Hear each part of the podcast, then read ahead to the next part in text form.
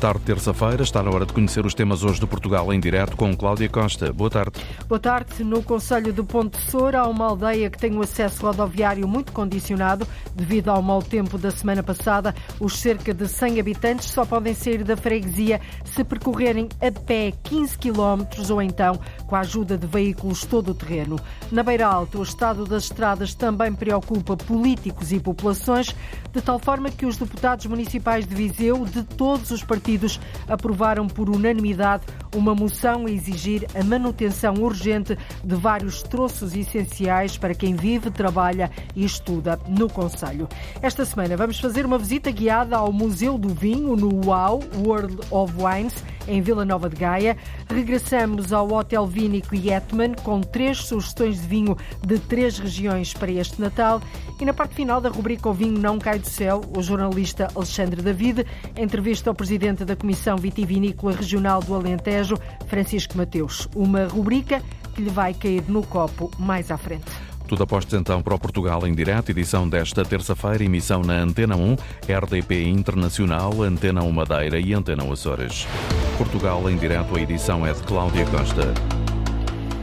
Já foi restabelecida a circulação de comboios na linha do Douro. A queda de árvores sobre a via tinha levado a empresa Infraestruturas de Portugal a ordenar o corte desta ligação ferroviária entre a Régua e Tua. A linha do Douro esteve interrompida desde as oito e meia da manhã, mas a situação já está agora normalizada depois da retirada das árvores. Quanto à circulação nas estradas, a empresa que faz a gestão da rede rodoviária não detectou problemas de maior na sequência do mau tempo tempo que marcou a madrugada e o início da manhã em várias regiões do país. Em Oeiras, a estação de Algés foi reaberta depois de uma hora e meia fechada devido a uma nova inundação esta manhã.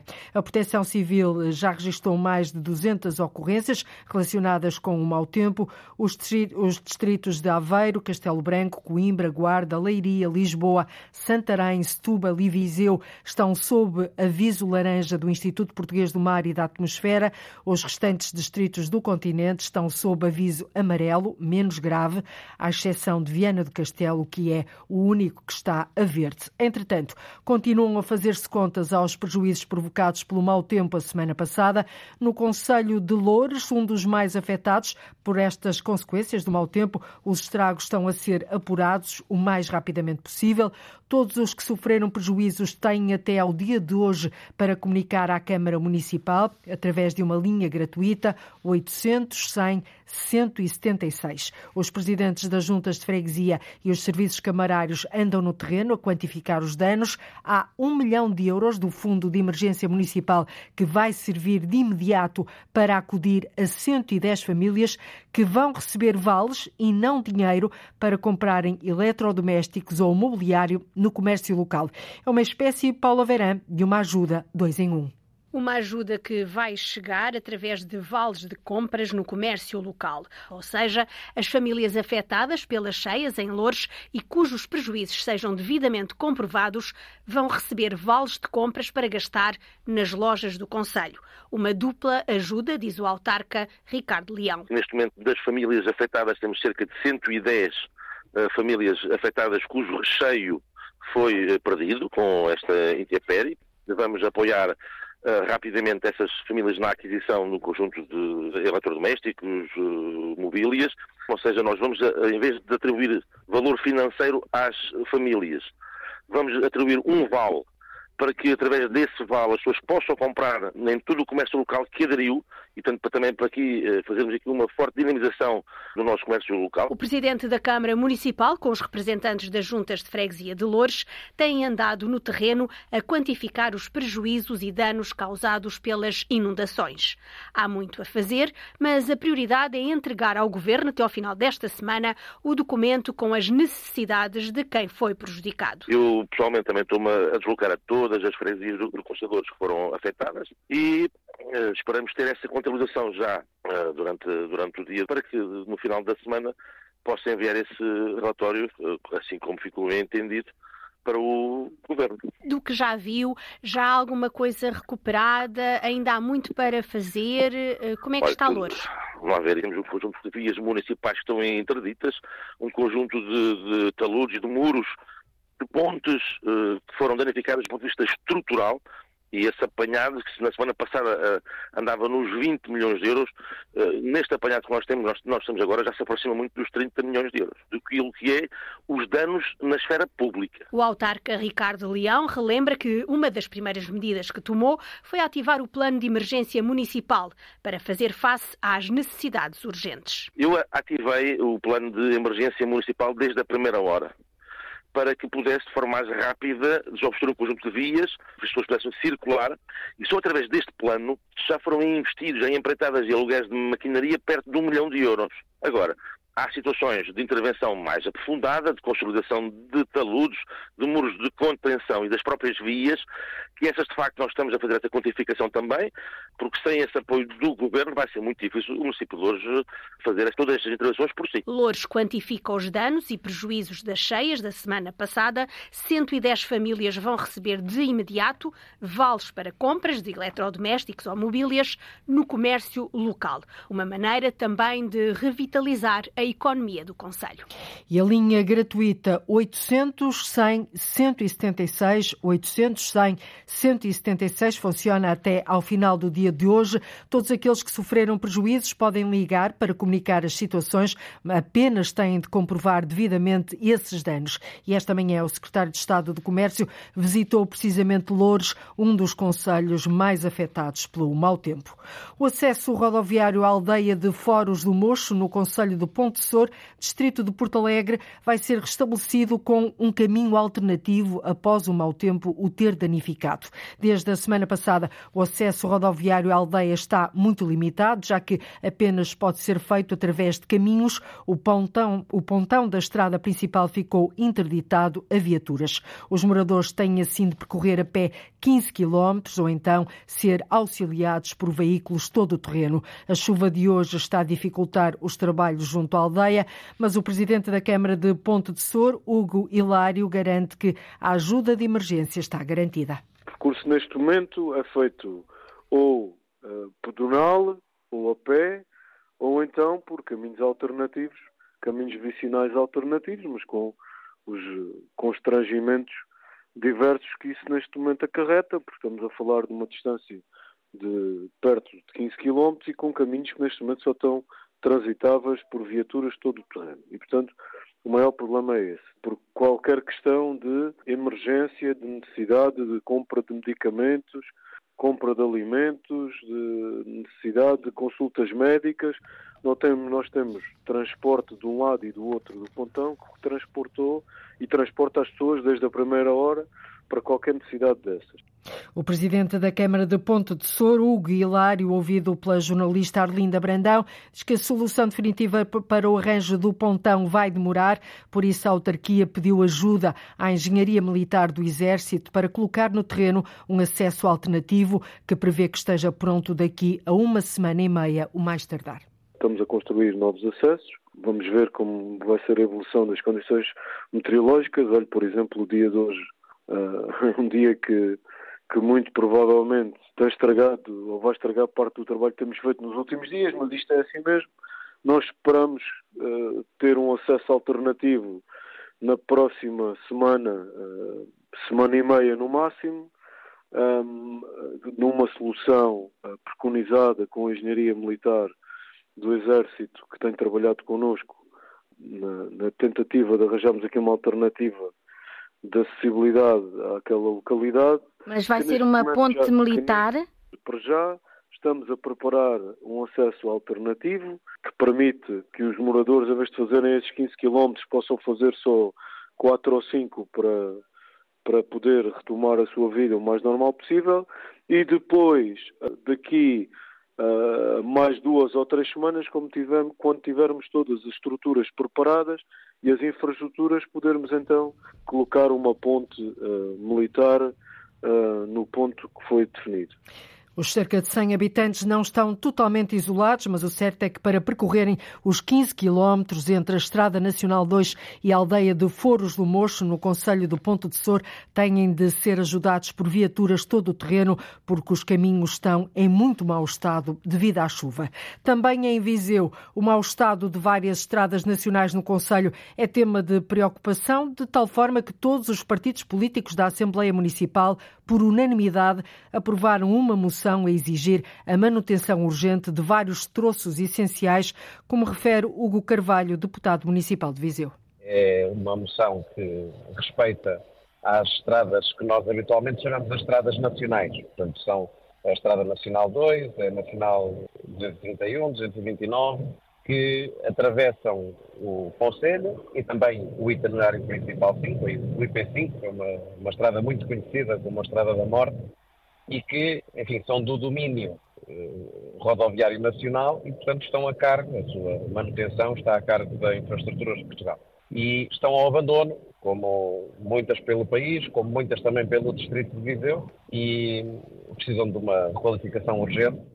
Estas estradas são muito utilizadas por quem vive, trabalha e estuda em Viseu. São muito utilizadas. Nós estamos a falar de de comunicação, estamos a falar de aceder à saúde, aceder ao ensino, à educação, aceder ao emprego e, portanto, são, são mesmo muito utilizáveis e são fundamentais para estas pessoas todas. Se formos, por exemplo, para um âmbito distrital, nós temos estradas, por exemplo, como a Nacional 225, que liga Castro Daire à Aroca, que é uma, uma estrada horrorosa, que nem pintada está, as pessoas têm que fazer com nevoeiros cerrados e depois são obras pequenas, quer dizer, são, são 5 milhões de euros. Está a esperar anos e anos. Um pedido urgente para as estradas nacionais que envolvem o Conselho de Viseu e que juntou todos os partidos políticos. Os deputados municipais exigem assim a conservação e manutenção destas vias, essenciais para quem vive, para quem trabalha e também para quem estuda naquele Conselho da Beira Alta. É um aumento significativo. A União de Freguesias da Sé, Santa Maria e Meixedo, em Bragança, identificou quase o dobro de famílias carenciadas em relação ao Natal passado. A Junta oferece um cabaz de produtos para minimizar as dificuldades de muitos agregados familiares numa época, Afonso de Souza, muito particular. É um cabaz completo. Bacalhau, como se pode ver, eh, tem um bolo rei, tenho uma garrafa de azeite, tenho farinha, tenho uma caixa de bombons, tenho uma, uma lata de, de fruta em calda, tenho uma compota, tenho açúcar, tenho, o esparguete para fazer a letria, tenho arroz para fazer o arroz doce, portanto tenho os bens, tenho o açúcar e tenho os bens necessários para aquilo que nós abusamos mais nesta época natalícia. Telmo Afonso é o presidente da União de Freguesias de Bragança. O número de famílias que ali vão, desde há cinco anos, buscar os produtos para o aumentou significativamente. Nós temos este, este apoio social nesta, nesta época festiva, que é tão importante, desde o ano de 2018, em que os nossos apoios rondavam os 50, 60 por ano, mais 5, menos 5, e este ano teve um acréscimo uh, muito grande. Ronda as 100, quase duplicou em relação aos anos anteriores. O presidente da União de Freguesias sabe bem porquê. Tem dificuldades económicas e fizeram prova disso, em termos de aquisição de bens de primeira necessidade, também vemos por nós, quando quando vamos aos supermercados e aos hipermercados, eh, o preço dos, dos, bens de primeira necessidade tem subido muito e, portanto, os vencimentos, apesar de, de, alguns apoios, não têm correspondido ao aumento dos produtos, daquilo que tem estado nas prateleiras. Estas razões não aparecem agora. Há cada vez mais famílias a precisarem de ajuda. Durante o ano, a Junta faz o que pode em várias habitações e também no início do ano letivo. A ajuda que a freguesia dá aos mais pequenos aumentou da mesma forma, salienta Telmo Afonso. Apoiávamos anualmente uma média de 65 alunos.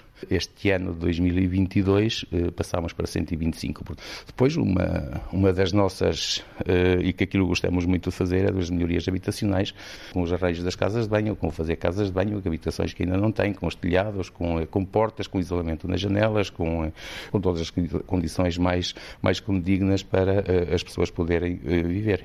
Tudo conta para quem quase não tem nada. Os cabazes de Natal começam a ser distribuídos esta tarde, com o objetivo principal de que, pelo menos nesta quadra dedicada à família, estas quase 100 mais necessitadas da Sé, Santa Maria e Meixedo, em Bragança, também possam ter Natal.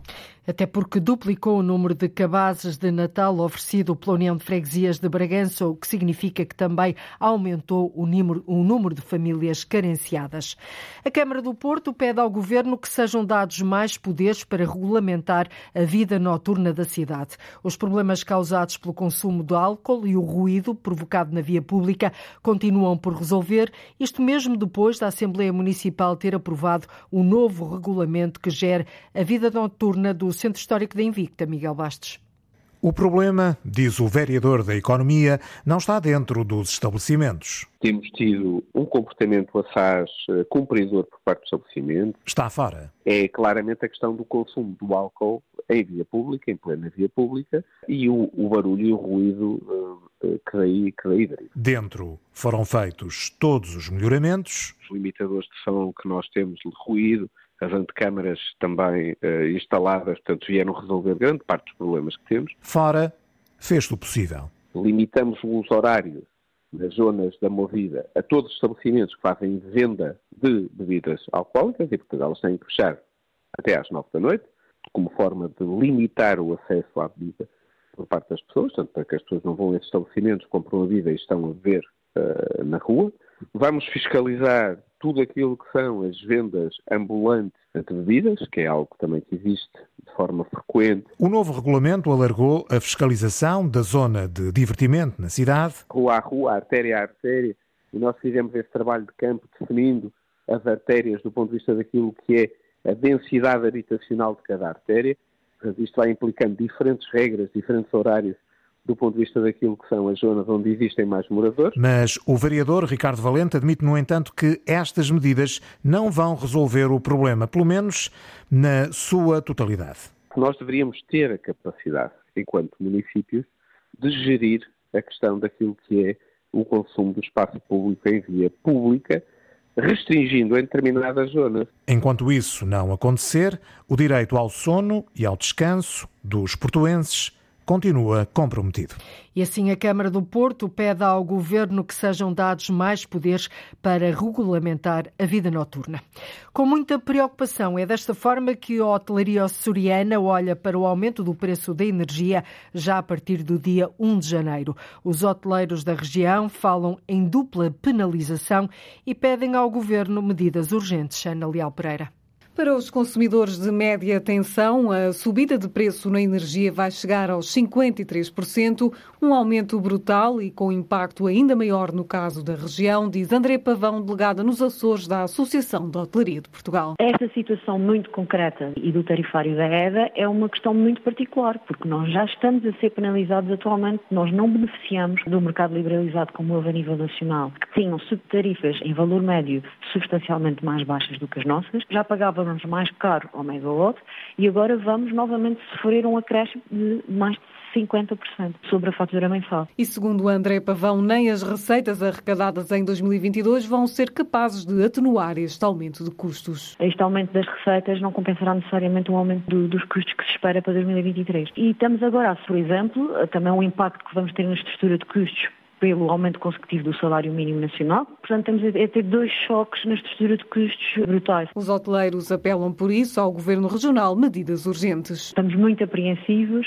e, sobretudo, à espera que, a nível regional, se tornem abrangíveis os apoios que já estão previstos a nível nacional para compensar este aumento da, da fatura da energia, que se vai sentir, sobretudo a partir da média tensão. Aumento do custo da energia já em 2023 deixa hoteleiros apreensivos depois de dois dois anos de quebra de faturação devido à pandemia. E o aumento do preço da energia já a partir de 1 de janeiro está assim a preocupar os hoteleiros dos Açores.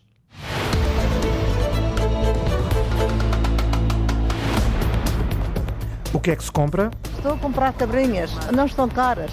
Estão boas e verdes, muito boas. E compra? Compro sempre, todos os anos. A quanto? 3 euros, a 2 euros, 5 euros, conforme o que as pessoas querem doar. Tudo para ter um Natal. Fica com tons verdes naturais. Mais verde.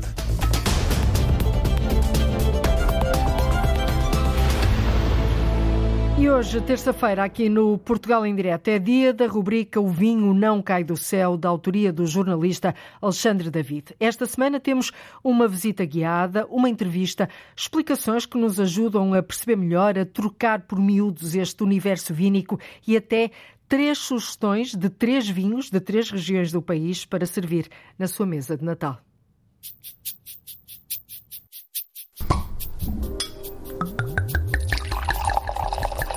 O vinho não cai do céu. Um espaço com muita uva.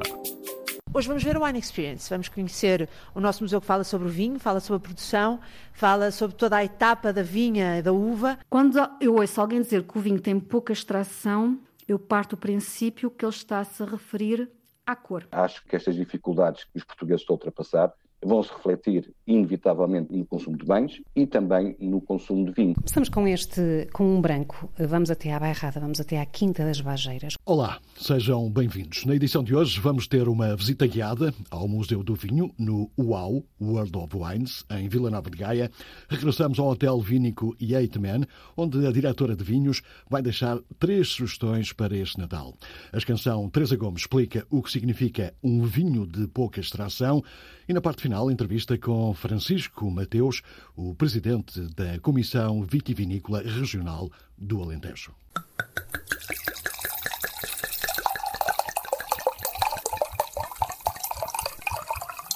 Sem mais demoras, entramos no Museu do Vinho, um espaço que pode ser visitado no UAU, World of Wines, em Gaia.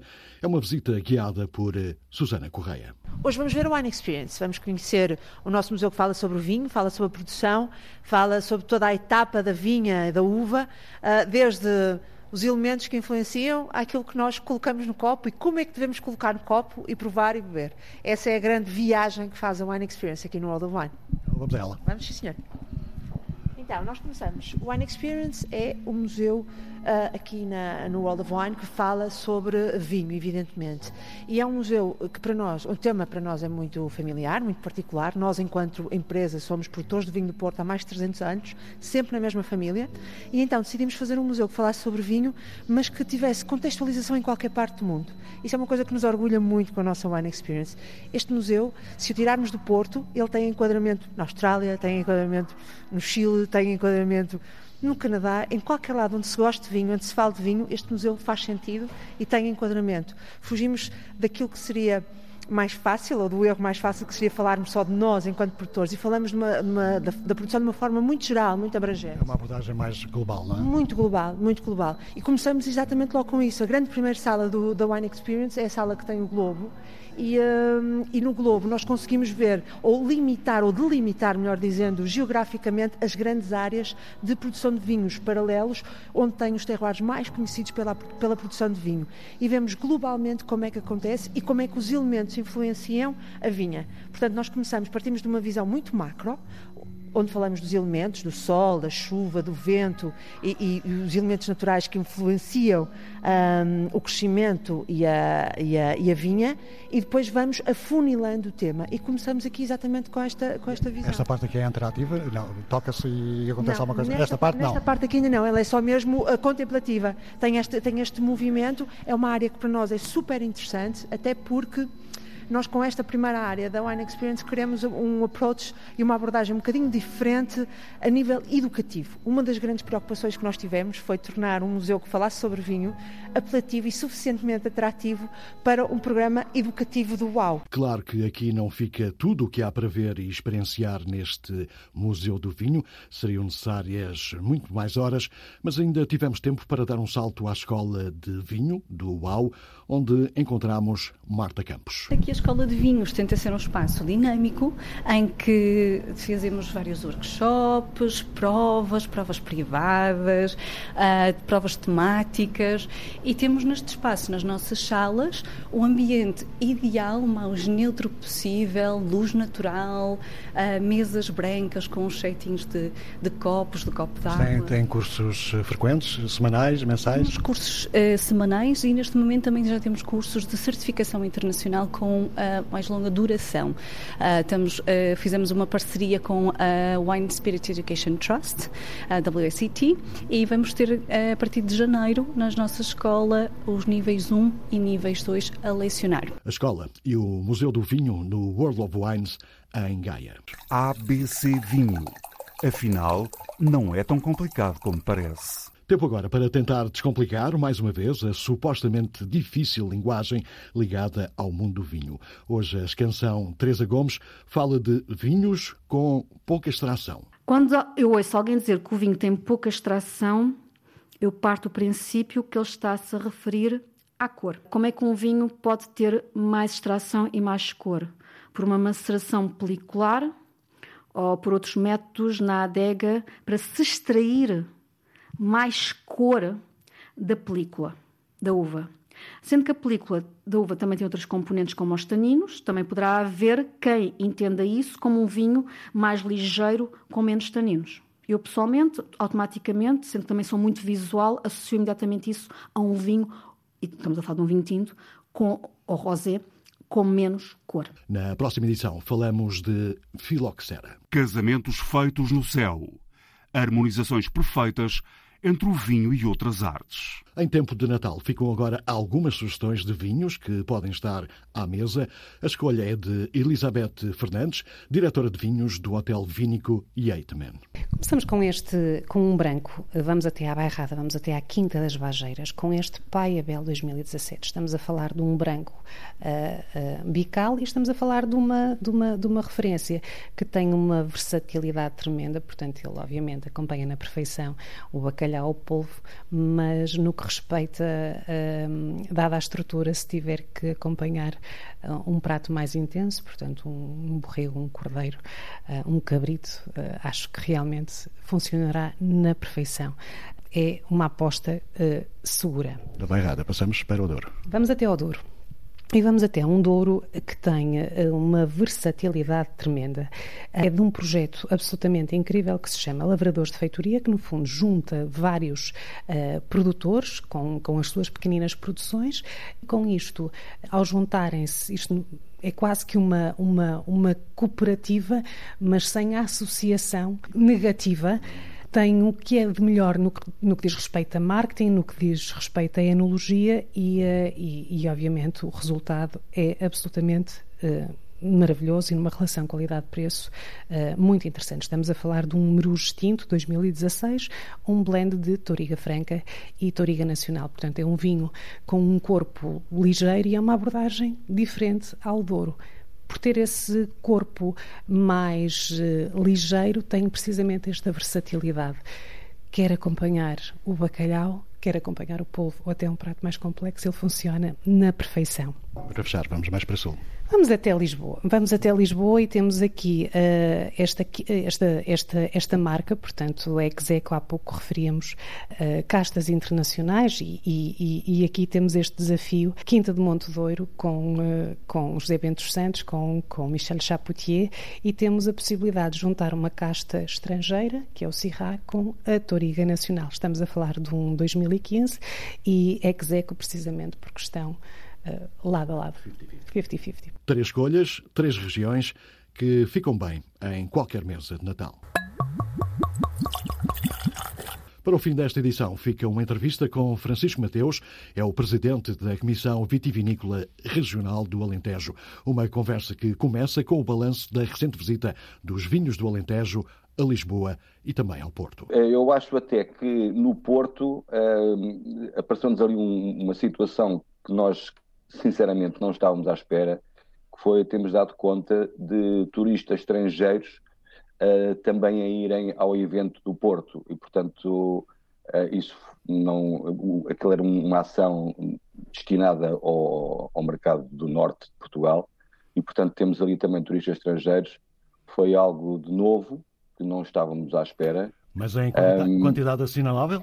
Não, não, não, temos esses números de, de, de estar a, a, aqui a, discriminar se seriam uh, os portugueses ou estrangeiros, portanto, isto vem da nossa percepção daquilo que estamos observando e também da, da informação que nos foi uh, partilhada pelos produtores. O que eu acho que é, que é positivo, porque obviamente não estamos a falar de pessoas que estavam ali certamente em férias, uh, mas que tiveram, tiveram interesse em, em, em ir, em ir à prova uh, e que claramente se, se, se, levaram com eles uma boa experiência, e eu espero que tenham levado, certamente uh, no futuro também procurarão por vinhos do Alentejo nos países de origem deles. E, e em termos gerais, que balança é que faz do que aconteceu em Lisboa e no Porto? Era aquilo que pretendiam? Olha, no Porto. Um, Para além dessa questão dos estrangeiros. No Porto, nós, portanto, vimos este fato aqui, temos os, os turistas estrangeiros. Uh, no Porto, eu diria que se calhar ficou ligeiramente abaixo daquilo que nós estávamos à espera, talvez porque estamos habituados uh, em Lisboa, que é um espaço maior, uh, temos um espaço mais cheio. no UAU era um espaço mais pequeno, mas estava muito agradável. Em Lisboa, um, fiquei, fiquei satisfeito com aquilo que, que vi, muita gente interessada, muita gente nova, e nós também fazemos estes eventos a pensar naqueles que serão os consumidores de, do futuro. O espaço estava muito amplo, com ali com um cunho alentejano marcante nas mesas e na, e na decoração que estava junto de cada produtor. Gostei muito, gostei muito daquilo que vi e também do feedback que temos dos produtores, que foi um, foi um evento bem sucedido. Francisco Mateus, o presidente da Comissão Vitivinícola Regional do Alentejo, no final desta edição, a versão alargada pode ser ouvida em podcast, em RTP Play, Spotify ou Apple Podcast. Saúde e boas provas. Boas provas, bom proveito destas sugestões que vêm mesmo a calhar para esta época de Natal e Ano Novo.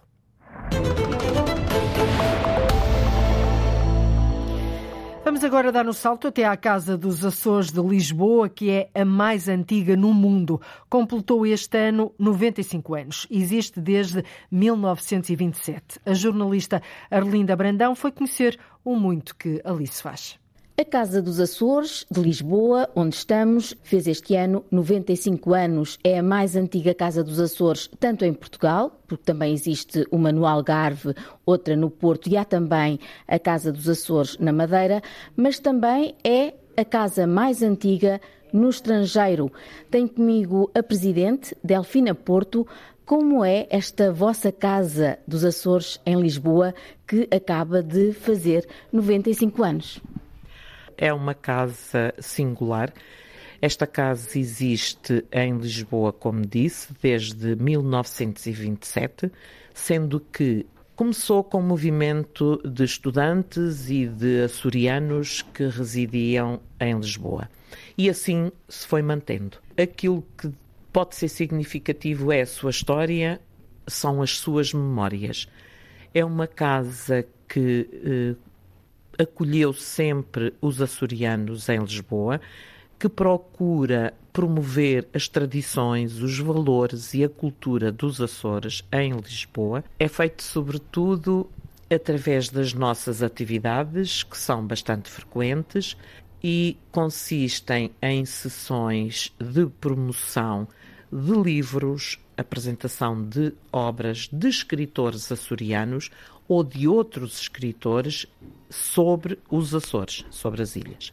Filmes, projeção de filmes, o jantar de Natal, a festa do, do Espírito Santo, portanto, toda a atividade relacionada com o Espírito Santo, que seja talvez o culto e a tradição que os açorianos mais preservam e mais gostam de celebrar e é por isso que as nossas salas, como pode verificar, contêm coroas do Espírito Santo. Portanto, são as coroas que nós utilizamos para a coroação, que é um ato que se processa no final, normalmente, da cerimónia litúrgica do Domingo do Espírito Santo ou nos outros dias do Espírito Santo os estandartes também, que são sempre encimados pela pomba, também já falei nos jantares temáticos. Os... Por falar em jantares, a gastronomia também pesa muito aqui na Casa dos Açores. Também se reúnem à volta da mesa, já nos mostrou lá embaixo um local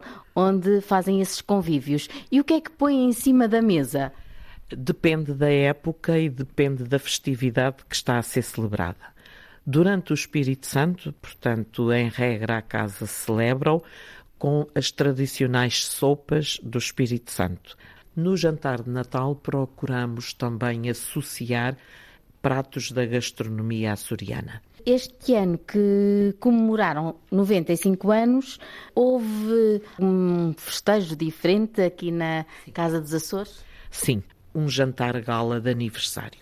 Para além disso, procuramos também deixar algum marco diferente. A Casa dos Açores dispõe de uma coleção, talvez única no país, do jornal Portugal Madeira Açores, que era um jornal que se publicou entre 1884 e foi até 1952. Conseguimos que o governo uh, da região, portanto, ajudasse e hoje temos essa coleção digitalizada, online, ao dispor de todos mas ainda alusivo aos 95 anos, eu também queria mostrar-lhe e uh, dizer que realizamos no dia 27 de novembro um concerto que foi o lançamento do CD Mar Evento que me leva, que foi produzido e realizado por nós. E alegra com música também esta comemoração. E é música toda ela açoriana o manjericão na serra, o manjericão na serra, não é verde nem maduro, queres ou não o meu coração. Casa dos Açores em Lisboa. Agradeço a Delfina Porto, a presidente desta casa, que acaba de fazer 95 anos, que procura levar mais longe os Açores com as suas belezas naturais e as suas gentes. A música açoriana a brilhantar aqui o Portugal em direto. A Casa dos Açores de Lisboa é a mais antiga no mundo, existe desde 1927. Três jovens amigos decidiram, em tempo de pandemia, criar uma escola de música na Apulia, uma vila do Conselho de Esposente. De início, a ideia era formar apenas um grupo musical para atuar em eventos, mas quando viram as instalações cedidas pela família, os jovens chegaram à conclusão que tinham todas as condições para criarem salas de aula. Dois anos depois, os 30 alunos do Conselho de Esposende que frequentam a Escola de Música da Apulia apresentaram-se em concerto este fim de semana, Ana Gonçalves. A ideia surgiu em tempo de pandemia e era apenas alugar um espaço para ensaiarem e formarem um grupo musical, mas quando um familiar lhes cedeu uma casa, a imaginação avançou. Começar, olhámos para, para aquelas instalações já em formato escolar, em formato de escola. Também porque tínhamos que dinamizar o espaço porque nós iniciámos, nós começámos a pensar nisso num almoço em 2020, janeiro. A pandemia saltou aí que em março. Uh, de repente tínhamos o, o estúdio montado com todo este material mas sabíamos que nos próximos meses não ia haver qualquer eh, retorno. Então pensámos, olha, se temos o espaço, vamos criar, eh, vamos criar a escola, temos todas as condições. E são três amigos, o Pedro Vasquinho, o Daniel Alves e o Luís Miranda, que puseram de pé a Escola de Música da Apulia. Sim, temos bateria, eh, piano, contrabaixo, guitarra, violino, viola d'arco. Canto e canto. O canto está a cargo da Sara Mata. Sim, já tínhamos tocado em orquestra há uns anos, quando ainda éramos estudantes de, até o secundário. E entretanto depois conheci também o Pedro Vasquinho na, na Universidade onde estou também a estudar atualmente e pronto, e acabou por surgir o convite da parte deles. E já são 30 os jovens do Conselho de Esposende que frequentam a Escola de Música da Apulia. Este fim de semana apresentaram-se à comunidade com um concerto e os três jovens fundadores o que vão fazer daqui para a frente? Viver da música. Não é fácil, mas... mas... Sim, não é fácil, é preciso batalhar. Nós, ao lado disto, trabalhamos todos em orquestras profissionais e damos aulas nos sítios também. Além da Escola de Música, já se formaram numa associação, Trinorte Music, organização de eventos, espetáculos, e acabaram de lançar o concurso Filipa Menina, nome de uma fadista da terra, para descobrir novos talentos. Uma escola de música improvável que está aí para as curvas, nasceu assim na Apulia, no Conselho de Esposente. E à medida que se aproxima o Natal, e não faltam muitos dias, aumenta a procura pelas verduras, pelas flores e pelas árvores naturais para as decorações nas casas. Na Madeira, mantém-se a tradição da compra das cearinhas, dos pinheiros e de outras plantas verdes para decorar o presépio. No centro do Funchal, junto à Avenida do Mar, a jornalista Celina Faria falou com vendedores vendedores de rua e com algumas pessoas que não abdicam dos aromas naturais da festa. Isabel Reis tem um ramo de flores vermelhas da época nas mãos. Safaras. O preço é variável. Portanto, se pode vender a 3 euros, a 12 euros, 5 euros, conforme as pessoas querem levar. Além das flores como os safaris e sapatinhos, os clientes, como a Alcinda, procuram as verduras tradicionais do Natal madeirense. Estou a comprar cabrinhas, não estão caras. Estão boas e verdes, muito boas. Compro sempre, todos os anos. Recordam o Natal. Em pequenos vasos, as verdes tiarinhas são muito típicas para a decoração do presépio, da lapinha, como se diz na Madeira. Maria Rosa tem muitas para vender. E há as cearinhas de trigo, as cearinhas de melho. Cada vaso de cearinhas quanto é que custa? A de cantranho a 1,20€, a de iogurte a 60 cêntimos. Parte de uma rua junto à Avenida do Mar, no centro do Funchal, fica com tons verdes naturais. Diniz é vendedor por altura do Natal há 55 anos. Sou o avô desta gente toda. Ao alto, os pinheiros têm vários tamanhos e diferentes preços. Um pinheiro natural está à volta de 40, 35, 25, para aí, na, na média. Se não for a gente, não há Natal aqui dentro da cidade. Os chineses invadirem isto tudo com as árvores de plástico. O aroma do pinheiro natural é o que cativa Maria José. Tenho em casa meus netos, gosto das árvores naturais, claro, para dar na casa um cheirinho. E na rua, os aromas e tons das flores, plantas e pinheiros são também uma forma de celebrar o Natal. Muito obrigado. Muito obrigado, igualmente para si. É tudo por hoje. Voltamos amanhã a ligar o país. Até amanhã. Então, até amanhã. Termina aqui o Portugal em direto, edição Antena 1, Cláudia Costa. Antena 1. Liga Portugal.